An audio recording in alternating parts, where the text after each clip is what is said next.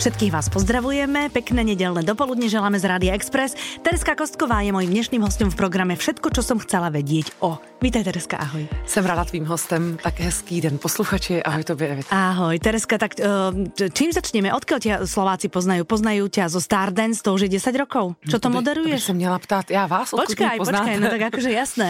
Ne, je to, byla jsem těhotná s Tondou, bude mu 15, rok 2006. Neblázni. Tak počítej. Tak to už je vlastně oveľa viac ako toľko. Uh-huh. Ano, jako historicky samozřejmě ta řada byla, měla označení 11, protože vždycky je to 2 roky, kdy to vysíláme a rok, kdy je pauza. Proto je jiné pořadové číslo, ale jinak na repertoáru v mém životě je Star Dance dlouho. No a okrem toho, jakože úplný velikánský hit bol Ženy v běhu. Asi Ženy v běhu budete znát, to mám tak i reakce, jako ano, co chápu ano, ze Slovenska. Kde si byla vlastně manželka Ondřeje Vedchého a vždy v středu. A vždy v středu? Vždy v středu. Prostě bylo to, co treba plniť. No a vlastně nevím, jestli je takový typický slovenský vtip v Čechách. Je aj to na Slovensku. Áno, aj na Slovensku je to. No, ale k slovenskému divákovi sa vlastne dostaneš aj vďaka nášmu filmu V lete ti poviem, ako sa mám, kde hráš Ivanu, v ktorej sa podľa mňa uvidí veľmi veľa žien. A nielen slovenských, ale aj českých, aj akýchkoľvek. Lebo tam hráš ženu, ktorá vlastne svojej rodine obetuje celý život, ale nie každý to oceňuje. Ano, no, navíc, že všichni známe, že hodně nás je žen, které chceme, aby naše okolí bylo šťastné. Ale pevně doufám, že třeba zrovna my dvě a spousta dalších posluchaček to děláme tak akorát, takže u toho třeba nezapomínáme na sebe, nebo že jsme se třeba naučili nezapomínat na sebe a tak nějak to hezky jako vyvážíme a tak nějak v tom dobře jako tančíme, že jsem důležitá já i to okolí, láska k sobě i k druhému, ale to Ivanin případ úplně není, že ona se obětuje jen a jen těm druhým a dokonce v době, kdy na to někdo, tak hezky to vyprávět, milí posluchači, někomu, kdo to napsal. A vlastně ve chvíli, kdy na to i někdo třeba mile upozorní, ale nedělej toho tolik a tohle, tak ona vlastně nic jiného neumí a dokonce ještě vlastně přitlačí na pilu. Jde pořád dál, což myslím, že je chyba mnoha žen, ale chyba není míněno hanlivě, je to spíš takový vykřičník, tohle nemusíš dělat, takhle to dopadá. Já myslím, že to je fajn, že vlastně takovou postavu hrajem, protože já ji nekritizuju.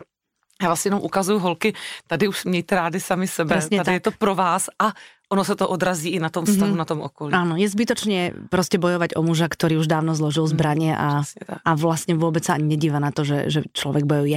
Ale to nebudeme prezrádzať. Dôležité teda je, že mali sme krásnych pár mesiacov, keď sme to nakrúcali a bolo to teda veľmi veselé. Majo Miezga je veľmi populárny slovenský herec. Ty si ho predtým poznala alebo nie? Čo ti hrá manžela? Ne, nepoznala. Tá chémia medzi vami je veľmi, veľmi, veľmi silná.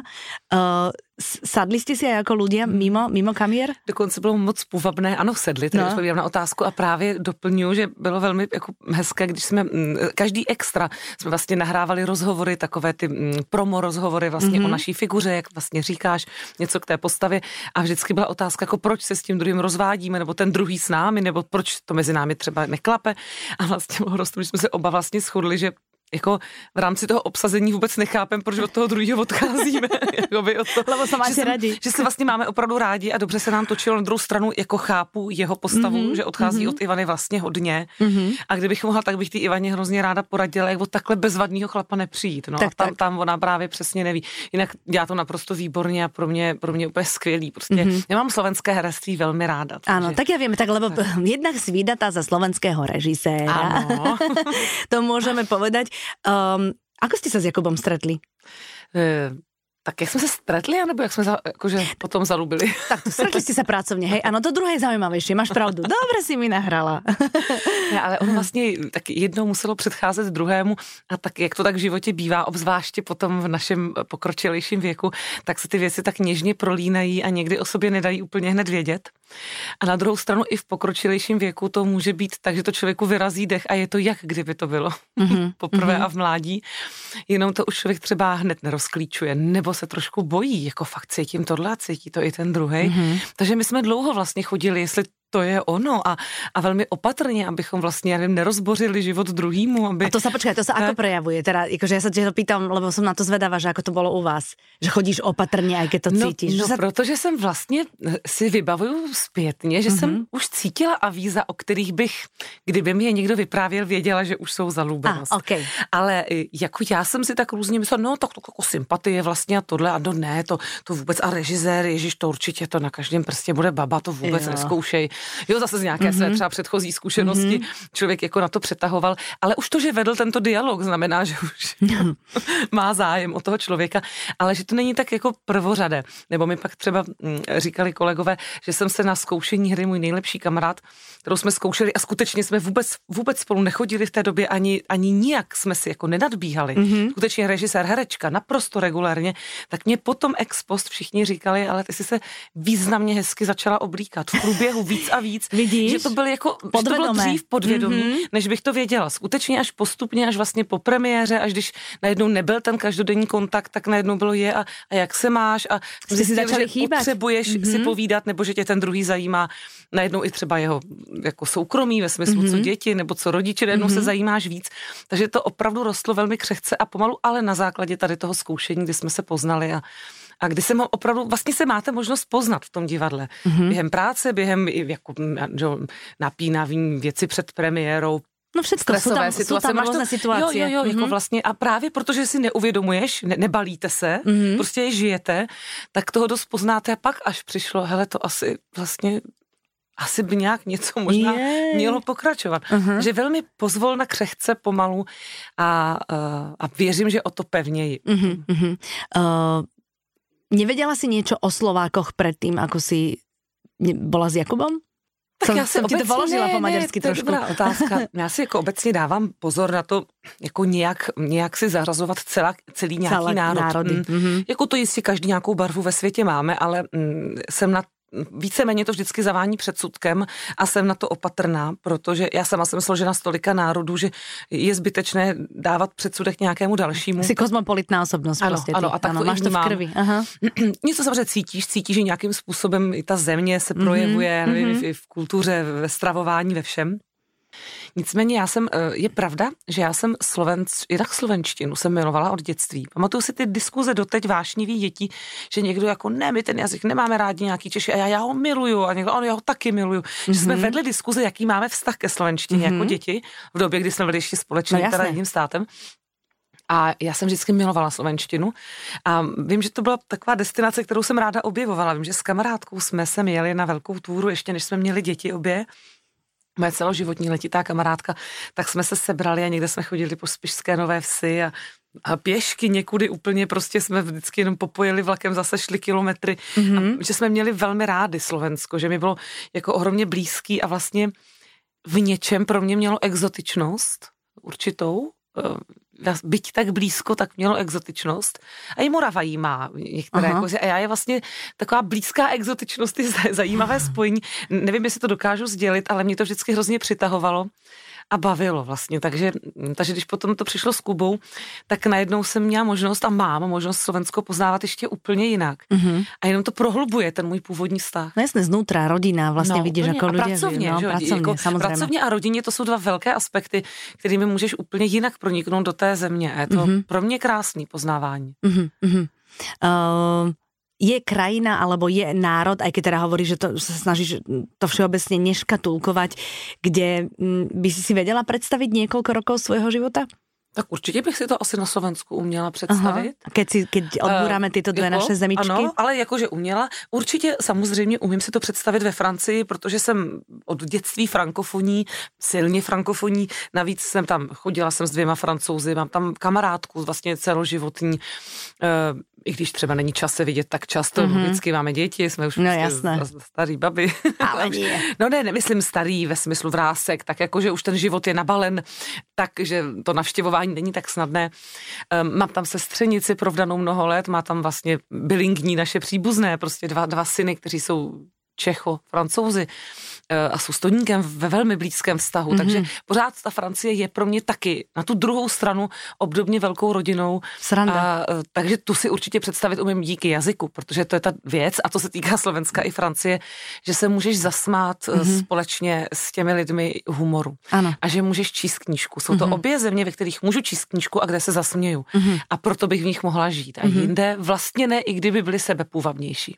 Já si pamätám tu tvoju francouzštinu, ktorá na tom placi pri tom nakrúcaní toho nášho filmu prišla o niečo neskôr a pamätám si zdesenie v režisérkyných očiach, pretože tam už sa teda plietla slovenčina, čeština, rumunčina, angličtina, ktorú sme komunikovali všetci a zrazu tam prišiel nejaký bod, kde sme sa po anglicky nevedeli celkom dohodnúť a ty si do toho vlietla s tou francúzštinou, ktorou hovorí Pavel Bartoš, rumunský. I Pavel, i Andra. A v podstatě maličko i Dana, protože to mi prozradil můj Kuba, vzdělaný, to úžasný muž, protože já přišla z prvního natáčení těch našich trhů, které jsme tady točili v zimě, kdy opravdu poprvé v životě jsem teda přišla na čtenou zkoušku, kde byly prostě teda 3 národnosti, 3 jazyky, z čehož pro mě logicky nejsložitější rumunština, narážky v rumunštině, do toho mluvy, do toho ještě samozřejmě tréma určitá vůbec, že jsem v novém prostředí. Prvýkrát to byl první den. No? Opravdu kurca těžká scéna i emotivně. To znamená pro mě jako mnoho věcí. Postava ještě se rodící, neuchopená.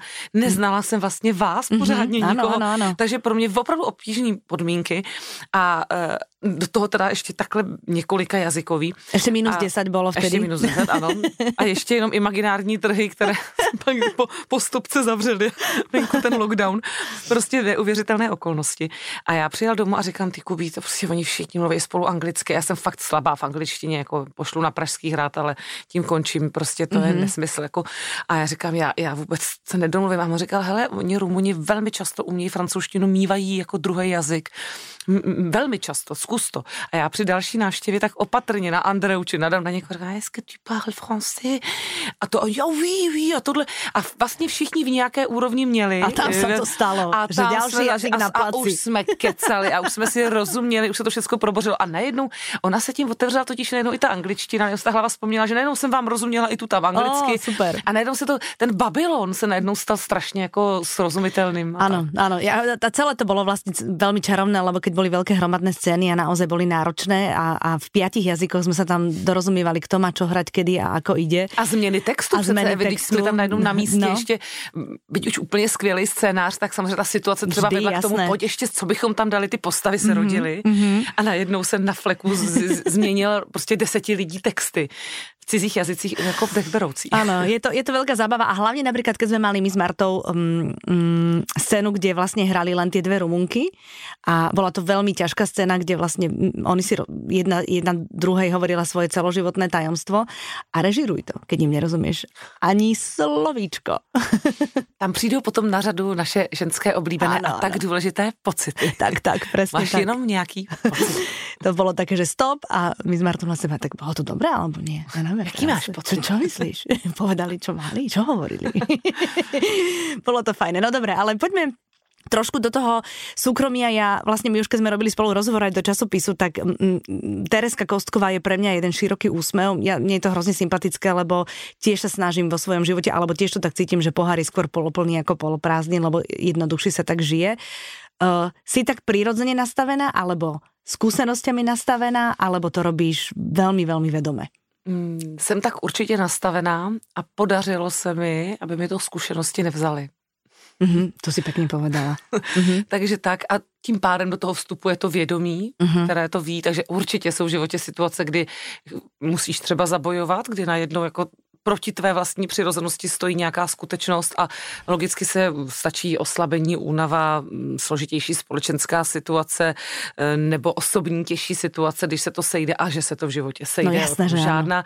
Tak samozřejmě někdy se můžou vyrojit myšlenky, které tomu vůbec nepomáhají, ale to zcela vědomě vím, že není dobře a vůbec není cesta. To je poslední, z čeho by byla cesta ven. Takže tam si pak umím pomoct vědomě, ale jinak je to určitě přirozené nastavení a je jako přirozená víra toho, že já opravdu jsem přesvědčená, že život jako vznikl se smyslem života, tedy se smyslem žít, tedy se smyslem dopadnout dobře. Pominíme to, že dopadá všude stejně, ale my to nemůžeme charakterizovat jako špatně, to, že se pak věci proměňují. Někdy jinak je jiná věc, ale myslím, že život nemá v úmyslu ubližovat, jako a priori a pokud se tak děje, tak scházím z cesty, nebo jsem dala něčemu jinému pozornost, nebo skutečně někdo vytasil své špatné věci a já se musím naučit s tím bojovat nebo to zvládnout, ale že život sám v úmyslu ublížit nemá, o tom jsem přesvědčená, i bych řekla docela z pozorování a zájmu o další věci, prostě myslím si, že jako ta podstata života je dobrá, takže tam to mi dává tu naději se k tomu samozřejmě vracet. Jako nemyslím si, že mi to tady škodí a že mi to chce uškodit.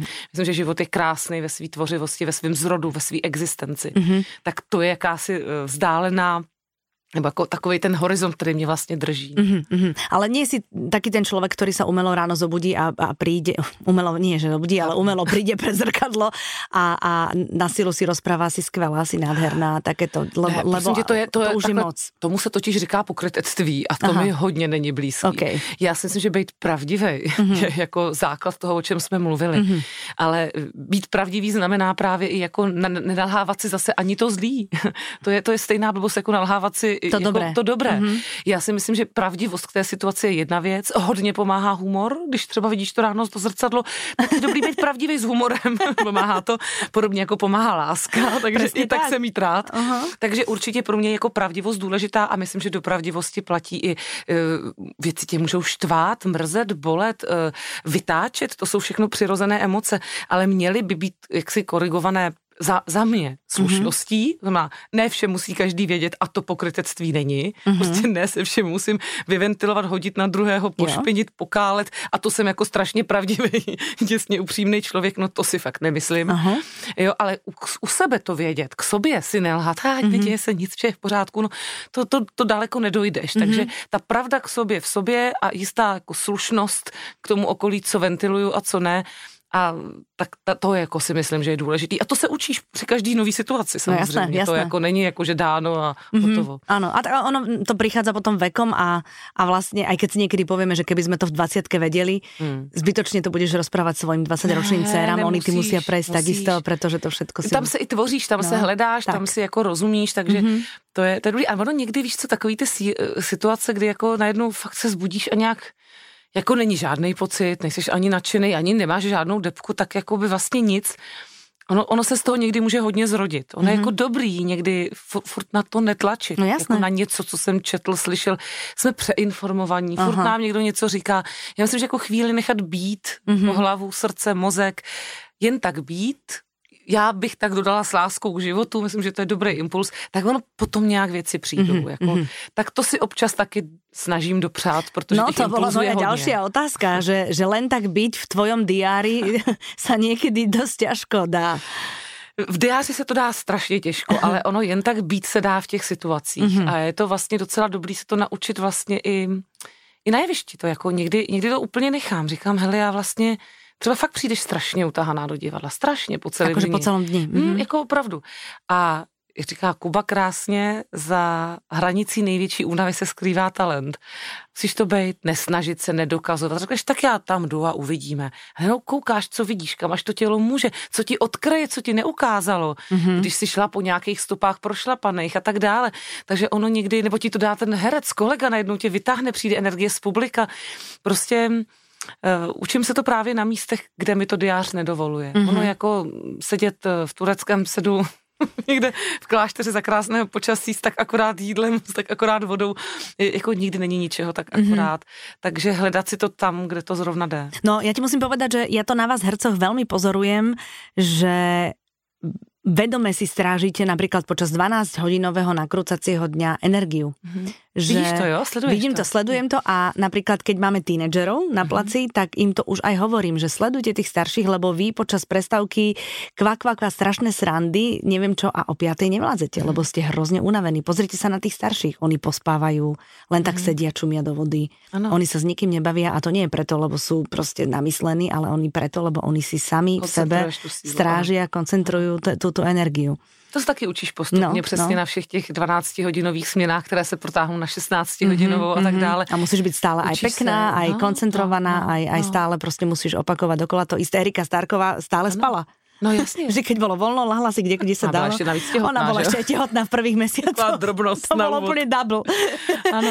Ale kdekoľvek si lahla, sadla, tak zavrela oči a spala. Takýmto spôsobom si to strážila. Tak tam je to přesně říkáš, protože tam je to nejtěžší, není vůbec ani ta délka vlastně, ani třeba ten samotný jako úkol, protože ten tě baví, třeba podat ten výkon tě baví a to, že tě to baví, nebo že chceš něco vyjádřit, že to hledáš, to tě dopuje energii. Ale bývá obtížné, a to i při zmíněném Star Dance, i vůbec na těch placech, že ve všech mezi skulinkách skutečně ten se přijde vyfotit, tam něco potřebujou napsat.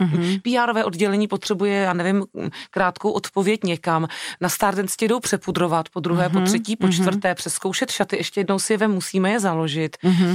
Je strašně přidružených činností, které pro ty lidi jsou nesmírně důležité, souvisí s výsledkem, ale s tvou bazální profesí nesouvisí. Ty máš být někde ve svém nitru, já nevím, vědět, co si myslet, co cítit, mít proto tu energii a to se tu energii strašně bere. Že jako naučit se v tom i třeba vypínat nebo říct, hele, nebudu s tebou mluvit, dělej si, co chceš, šahej na mě, ale já jako ne pořád, jak se máš a co bylo, ještě vyprávět historky. To opravdu nejde, protože to je pak život za dva, za ten den a to opravdu nejde. Takže jako tohle umět vlastně šetřit, to se prostě člověk učí, no. To se párkrát vystřílí a pak jako odrazit tohle a hlavně potom fakt strašně toužíš být sám. To je mnohdy to, proč já třeba bych tak si chtěla jít jako sednout třeba na víno s tím týmem, ale já nemůžu, mám-li ráno v 6 tam za sebí. Já potřebuji být jako sama ve smyslu samoty. Úplně sama, prostě třeba dlouho ve sprše. Nebo jako i opravdu si jdeš a pustíš si úplně nějakou blbost v televizi. Aha, chvíli, ale tak usneš. No, že potřebuješ úplně vybzikat tu hlavu z té vnější otevřený pozornosti. Vlastně musíš dovnitř zpátky vlastne. Takže ťa aj vlastne Kuba doma necháva, keď prídeš z takého ťažkého dňa, že neotvorí víno a nechce sa s tebou o tom rozprávať, ale necháva ťa tam. Tak to je hezká otázka, protože tady vlastně řeknu asi patrně nějaký rozpor.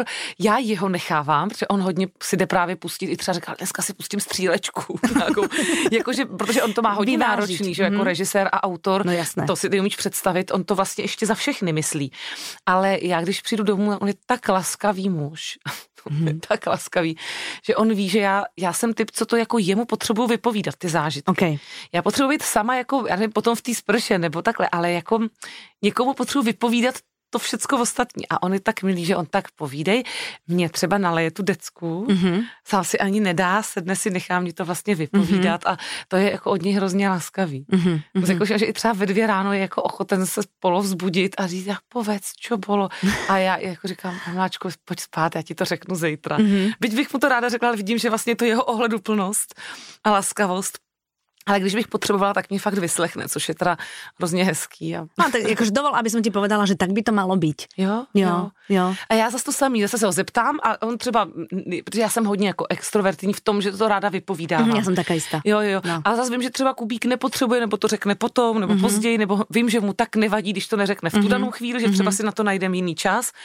Ale snažím se na to myslet, aby jako se nestalo, že povídám tak, že se nezeptám. Rozumím. Že jen protože on je třeba tichý, to neznamená, že to nechce říct. Presne tak. On neplést si introverzi s potřebou vypovídat se z vlastních myšlenek. Treba sa ho opýtať možno. Takže určitě se ho vždycky taky ptám a tak, ale... Takže v tomhle směru, ale říkám, on spíš potřebuje třeba tu telku a tu střílečku tak si jako odrazit. No, testosteron. A já vypovídat. No. Ano. Ale myslím, že se v tom teda významně vycházíme vstříc a jako cítíme to jako potud celá ideálně. No jasné, keď si spomínala to Star Dance, dostala si, asi ťa už lákali, ja som presvedčená o tom, že áno, aby si to otočila, aby si šla tancovať na ten parket. Několikrát. Lebo však Adela vlastne to prestúpila z toho moderátorského postu a tancovala jednu sezónu. Lákali mě a já jsem to tenkrát odmítla a vlastně si pořád stojím za tím rozhodnutím, protože myslím si, že určitě bych to chtěla třeba někdy zkusit, nebo musela bych být na to fakt volno, jak by taky mě, kam by mě tělo pustilo, ale asi ano, a priori neříkám ne, ale muselo by to být třeba v době, kdy jistě jednoho dne dojde k tomu, že jaksi třeba najde jiná dvojice, myslíš? To není do nekonečna. No tak, hele, myslím si, že to nejde do nekonečna, logicky. Nevím kdy, tak ten čas se nějak ukáže, ale to nejde do nekonečna jak si i z věkového důvodu třeba mého, to je nějaký gard té ženy, že jo, to je podle BBC, kde to vlastně jako mladá moderátorka doprovází toho barda, toho úctyhodného, uznávaného moderátora a tak dále. To myslím si, že to má své parametry a že taková věc může nastat a umím si představit, že když by to pak někdo párkrát moderoval jiný a pak by mě oslovili jako herečku, abych šla do tohoto pořadu, tak bych šla, ale kdybych tam šla v čase, kdy je to pořád vlastně jako spojené s námi, s Markem právem, logicky, a my to tak i cítíme. Já se tam cítím být jak prostě, jak když vedeme tábor s dětma, jo. Inventár v principe, jasné. Jako opravdu je tak i cítím ty lidi, jsem tam prostě opravdu doma, tak mi přijde nefér pro ty ostatní účastníky měnit tu pozici, protože vždycky bych měla jinou výstupní jako jak to říct, jako jiné body pro ty lidi, když seš s tím spjatý. Rozumím. Když je někdo stabilní divák a máme jich hodně a přijde mu tam ten jeho stabilní člověk, no tak se to projevuje a to je nefér. Jo, to je psychologický jev.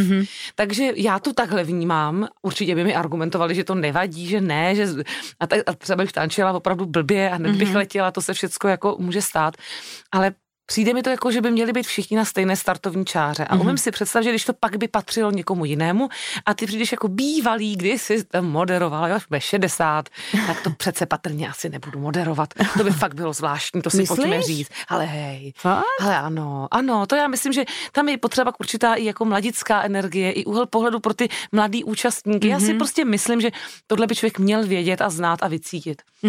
I to je jako součást, myslím si, jako profesionality, jako vědět, kde mám své místo a kdy ho tam nemám. Už, jo? Takže třeba si umím představit, že v 60 budu na tom dobře s kondicí, bude to třeba moderovat někdo jiný, nevím, to jsou hypotetické věci. A čiperná 60nička tancovat. Jak se to, ano, hej, pamatám si, jako jsem to moderovala, teraz zkusím tančit, tak je to v pořádku, protože samozřejmě to už tě znají tebe, ale nejsou to ty body z toho Star Dance, tak myslím, že by přecházeli. To je moje jako filozofická úvaha. Pozri sa, ešte stále môžeš vyzerať mladšie, keby si oslovila odborníkov, ktorí by s tou tvár vedia ju natiahnuť o niekoľko rokov mladšie. To bude fakt nádherné. Opravdu tak, jo, natažená, bývalá 40-tka, to by bylo. Ja viem, že aký máš tomu postoj, preto teraz o tom žartujem, inak by som si to nedovolila. Presne tak to je. Máš za sebou veľmi, veľmi, veľmi nie náročné, lebo náročné to určite je vždy, keď robíš aj menej, aj viac, ale zaneprázdnené obdobie. Máš to niekedy tak, že keď máš dlhé mesiace naozaj práce toľko, že ráno odchádzaš skoro a večer prichádzaš neskoro, že potom, keď prídu voľné dni alebo týždne, tak vlastne sa trošičku musíš naučiť oddychovať a žiť rodinne a vlastne zrazu pravidelne variť. Vieš, na čo narážam? Že tá práca ti na dlhý čas tak zaberala celý ten tvoj život, že sa to musíš znovu naučiť? Že len tak sedieť na záhradke? Jo, tak... No a teď jako s postupem času, taky té naší nové zahrádky, kterou máme, se mi to daří určitě rychleji, ale že to možná není vidět zvenku, ale že to ta hlava jako musí udělat. Ale že to není, že bych si stěžovala, že už pátý den se mi to nedaří. Že to umím poměrně rychle. Myslím si, že i díky, v tomto směru mohu říct si slovo díky a jistě mi vnímavý posluchač bude rozumět, že tím neděkuju za tu okolnost covidovou, ale že díky lockdownu, který nás k tomu přiměl, tak jsem se vlastně tak do toho jako vpravila, že teď se mi do toho vpravuje rychleji. Rozumím. Tak bych to jako řekla, že určitě v mládí a i předtím to šlo právě o něco pomaleji, že vždycky ta vývrtka jako než se zastavila, ale dokonce i myslím, že říkala, že s Tondou, s dítětem se to člověk naučí. Jasné. Já jsem taky dlouho jako nějakou pasáž života jsem s ním vlastně byla sama. To znamená, opravdu jsem to musela střídat, vlastně i si ohlídat. A všetko je režim, aj tak dieťa. Ano, takže vlastně jsem se do toho uměla rychle vracet. Vlastně jsem z toho ani nevypadávala, bych řekla. Takže teď, když přijde takové období, tak už jsme taky na to jiným způsobem, jako je nás víc, taky je Tonda větší. Takže ono to teď je to vlastně rychlejší vpravení do toho, ale jakože by mi dělalo problém usnout vůbec. No to nie, ale ináč ten spánok, však to máme rovnaké, že vlastne ten spánok je v našom veku veľmi dôležitý. Dôležitejší možno niekedy ako to napínanie pokožky. Nespánek je úplne najviac, keď vlastne si prespíš tých svojich 8 hodín, ano. Tak potom cez deň ťa môže stretnúť čokoľvek, ale to tělo má energii. A to je úplný základ. Dobrý spánek, dokonce spánek, jako kdy máš sny, to znamená, že není omámený ničím. A počkej, že keď se ti sníva, tak je to kvalitní spánek? On to neznamená, že si je musíš pamatovat, ale já ti mám na mysli, že když třeba někdo dlouhodobě užívá léky na spaní, aha. Tak vlastně asi ty sny má, ale vlastně si je dlouhodobě vůbec nepamatuje. Tak je vlastně v bezvědomí. Nebo je to prostě i to chemicky trošku upravený, okay. Což samozřejmě někdy je to nezbytné. No, teď nemluvím o extrémní situaci, ale jako snažit se nepomáhat si, nebo já nevím, teď budu mluvit o tom, že jako dlouhodobě jako opilý spánek, kdy jako padneš po 3 lahvích. No, ne, že bychom to neznali, ale že to taky není ta rekonvalescence, že to tělo je tak ráno, že do rána to odmetabolizovalo, ale že by stihlo odmetabolizovat vlastně zážitky, věci, což potřebuje dělat v tu noc, to dělají sny.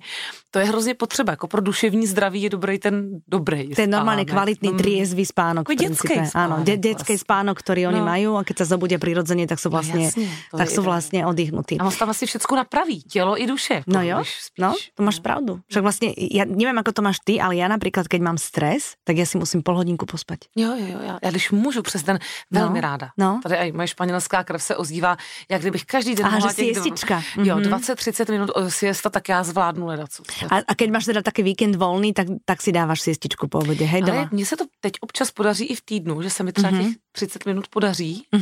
Takzvané Einsteinovy klíče naučil mě Kuba, že tomu říká, že takový ten spánek, kdy jenom jako usne, že ti spadnou klíče z ruky a to tě zbudí, že ta chvilka vlastně do toho, že bohatě stačí. A to se mi daří vlastně docela. A ako to robíš? Na gauči alebo? Na gauči. Alebo ja sa dám do pyžama a idem normálně do spálně. To ne, ale mám možná domácí oblečení, nebo schodím, řekněme, já nevím, punčochy, nebo nějaké šaty, to jo. A hlavně, když u toho mám pejska, tak ano. To necpinká. Ano. Ten pes ťa vlastně aj nutí trošku jít do přírody, to jsme už při pohybe.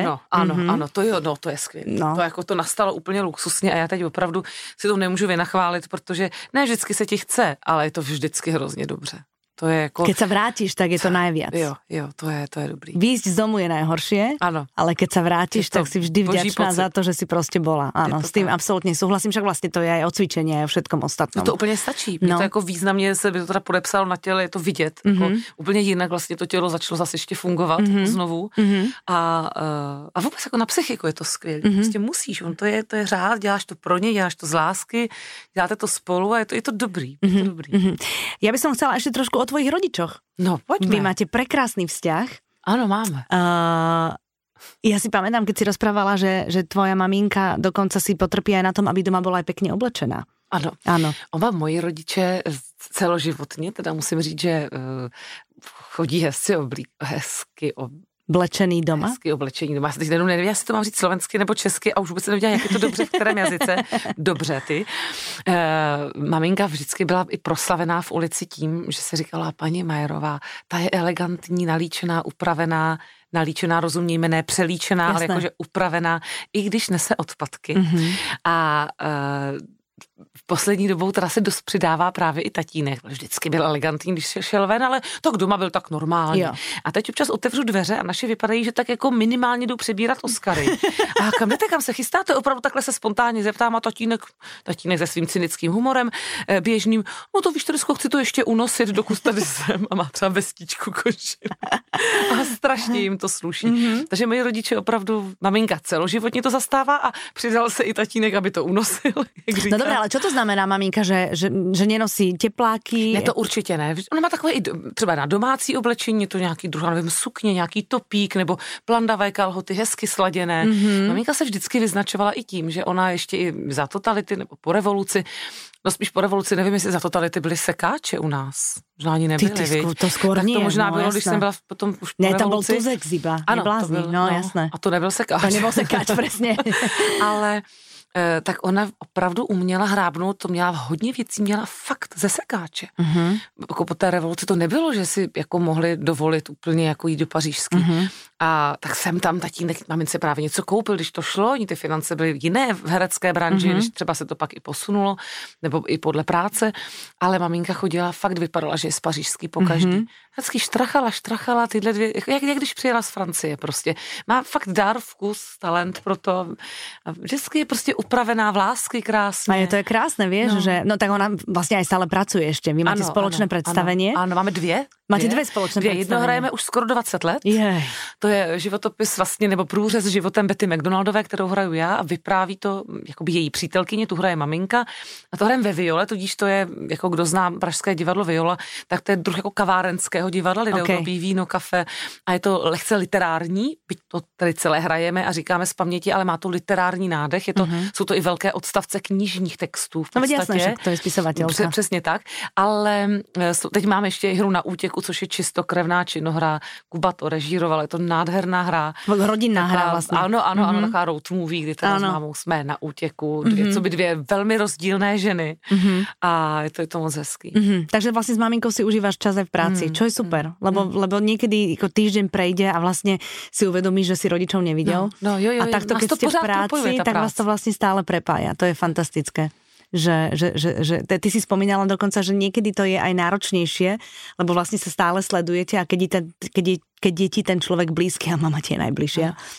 Takže vlastne vidíš všetky nuancy, aj náladu, aj únavu, aj že vlastne to nie je až také jednoduché hrať. Ne, to je to určitě, samozřejmě vzpomínáš na tu asi nejčerstvější, protože to vnímáš stále a ona tak vnímá mě, celá určitě je to vzájemné, vnímáš svou dceru, vnímáš svou mámu, svého tátu, já i s tátou jsem mnohokrát vystupovala nebo i hrála jako delší dobu věci, nebo i doteď nás třeba pozvou na nějakou jednorázovou akci, takže jako s oběma. A s maminkou narážíš na tu situaci, kdy vlastně to bylo první repríza hry Na útěku, kdy všecko začalo bezvadně, říkám, je to v kuse 1:40, takže je poměrně velký výdej. Já jsem začala jednou pozorovat, ta Tereza ve mně při hraní, jako neslezem, takže opravdu seš velmi v té figuře, a do toho ta Tereza ve mně začala vidět, jako, že tý mámě prostě není dobře, že se chytá na jednom zábradlí, sedá si tam, kde si normálně nesedá, a není k tomu důvod. A opravdu jsem se lekla, protože to prostě jednoznačně vidíš. A je to situace, kdybys prostě okamžitě řekla: mami, co je, potřebuješ vodu? A teď ta hlava ti jede, no tak mám to říct, mám to zastavit. Nebo by si ta máma snad řekla, vždyť přece ví, jestli je není dobře, přece zase neudělám jako lapsus, že je to pořád na hraně i toho, jestli teď jak je výborná herečka a je prostě pravdivá i v té roli, tak nevíš, jestli to nějaký její novej pocit. Pak vidíš, že už to teda není novej pocit, že už je jí opravdu šoufl. Ano, že maminka to na novo nepoňala, ale že se necítí dobré. Tak chvilku to osciluje, jo, až pak je to teda jasný, do toho jedeš, no tak teď je tma, no tak teď si to asi řeknem, a opravdu v určité prostě scéně, kdy, která teda ještě shodou okolností se odhrává na Hřbitově, tož jako je dostačující situace, ten dialog sám o sobě tam je intenzivní, už tak, a tam už teda mamince bylo opravdu evidentně zle, já jsem věděla, že za 3 repliky jde světlo dolů, že už se jí zeptám, to mi bylo jasný, že by ani nechtěla zastavit v té chvíli, jo, že počkáme na to setmění, ale tam vlastně už to bylo tak, že to bylo jako na hraně. Jako. A je situace, kdy já jsem k ní jako zády, opírám se o ně, ona mi má jenom jako položit ruku na čelo s tou poslední větou a detma, a ta ruka jí takhle spadla z toho mýho čela, a to bylo jako hrozný, protože já jsem opravdu jako nevěděla teda, jako co se děje. Já jsem tak snad ne, až takhle ne, jako to opravdu bych nechtěla takovouhle situaci zažít, vůbec jsem netušila prostě, co se děje, a jen byla tma, tak říká maminko, protože je strašně blbě, viď? A říká, jako strašně. Tak a šli jsme dozadu a říkám, já to zastavím, jo, já tam jdu.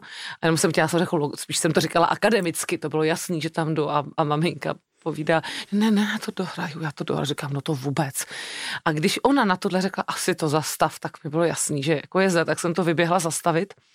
A když jsem se vrátila, tak mamka už ležela na zemi a vlastně bylo jako nevolno, ale dobrý, přiběhla doktorka z hlediště, v pořádku. Ano, z hlediště vyšla doktorka, všecko prostě nakonec jako dobře dopadlo. Ale nedohrali ste to. Nedohráli sme to, ano, pak jsme volali záchranku. To, ale všecko, jako srdíčko to nebylo, a všecko dobře dopadlo. A i pak jsme si dělali už i legraci, a protože se byl na to představení dívat můj táta, který, jak jsem říkala, je prostě ten humor je strašně důležitý, protože všem se nám zastavilo srdce, všichni jsme doufali, jako že to není nic dlouhodobého, vážného, že prostě je to nevolnost, která prostě přijde, logická, pak se to něco dál vyvinulo, ukázalo, prostě našlo to, jako zapadlo to do příběhu.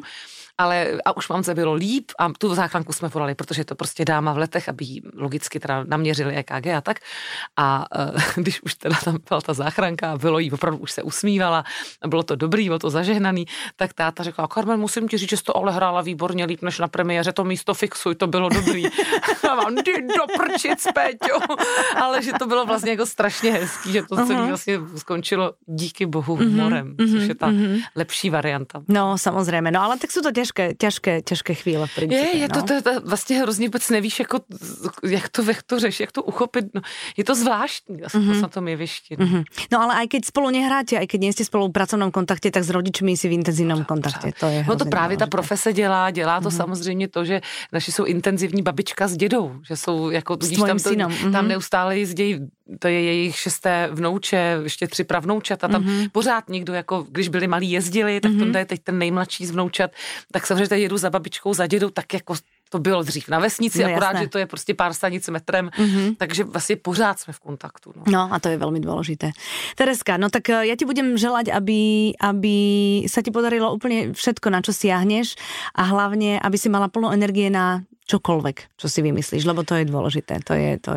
Myslím si, že to chceme úplne všetky. Davidka, já ti děkuju za krásné otázky, za vnímavé poslouchání, aby se ti dařilo v rozhlase, v každé práci, která ti přijde do cesty a aby si tak krásně psala, jako nám píšeš, abychom mohli nějaký pěkný filmy a budu potěšená, když posluchači třeba budou mít pocit, že by to chtěli vidět. Tak myslím, že nám to oběma udělá radost. Já myslím, že určitě. Ďakujem ti veľmi pekne a vám všetkým želáme pekný zvyšok nedele. Every time I